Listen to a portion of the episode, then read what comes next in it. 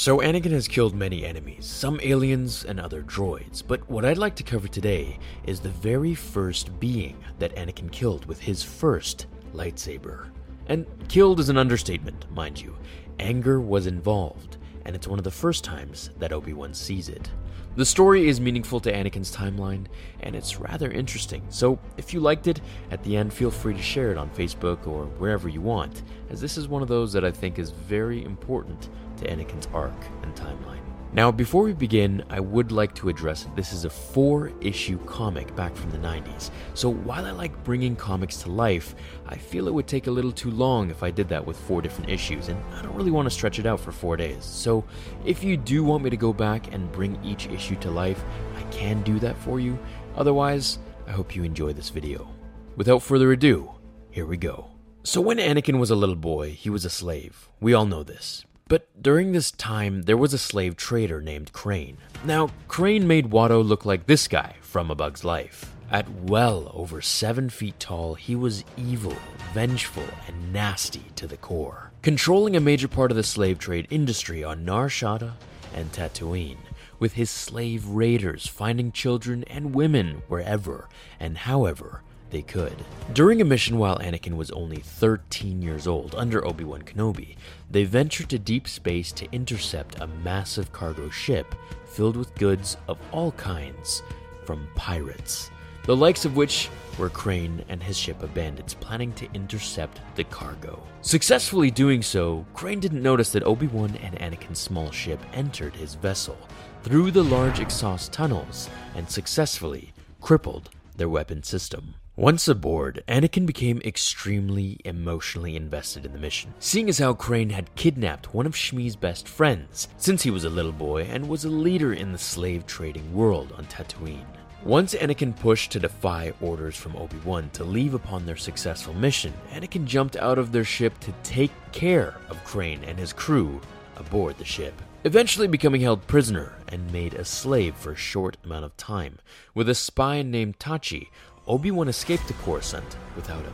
Of course, to return with new information that this Tachi spy was actually sent there on the Jedi Council's orders to infiltrate Krayn's base operations. As Obi-Wan returned for his Padawan, he pretended to be an inspector, killing an evil Wookiee sent by Krayn. Anakin, who had now escaped from the cell Krayn threw him in, and Tachi for that matter, he stood upon Krayn's private landing platform, completely fearless and fueled with what he felt was justice and purpose, while the reader knows it's just Anakin's anger and rage beginning to finally swell.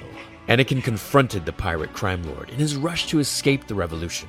All the innocent slaves who had come and gone before, both on Nar Shaddaa and on Tatooine, fueled Anakin's power like hatred to a Sith. Now, what I find interesting about this comic in particular is that Anakin even sensed Qui Gon from the dead at this point, as he extended his approval of what Anakin was about to do to Krayn. You will die at my hands, Krayn.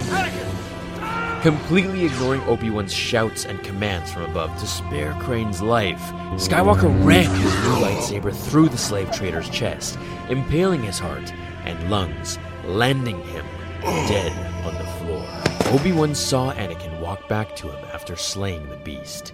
Here's what he had to say. His expression had been so empty, his gaze neither held triumph nor distress, only blankness. Good, Anakin, good.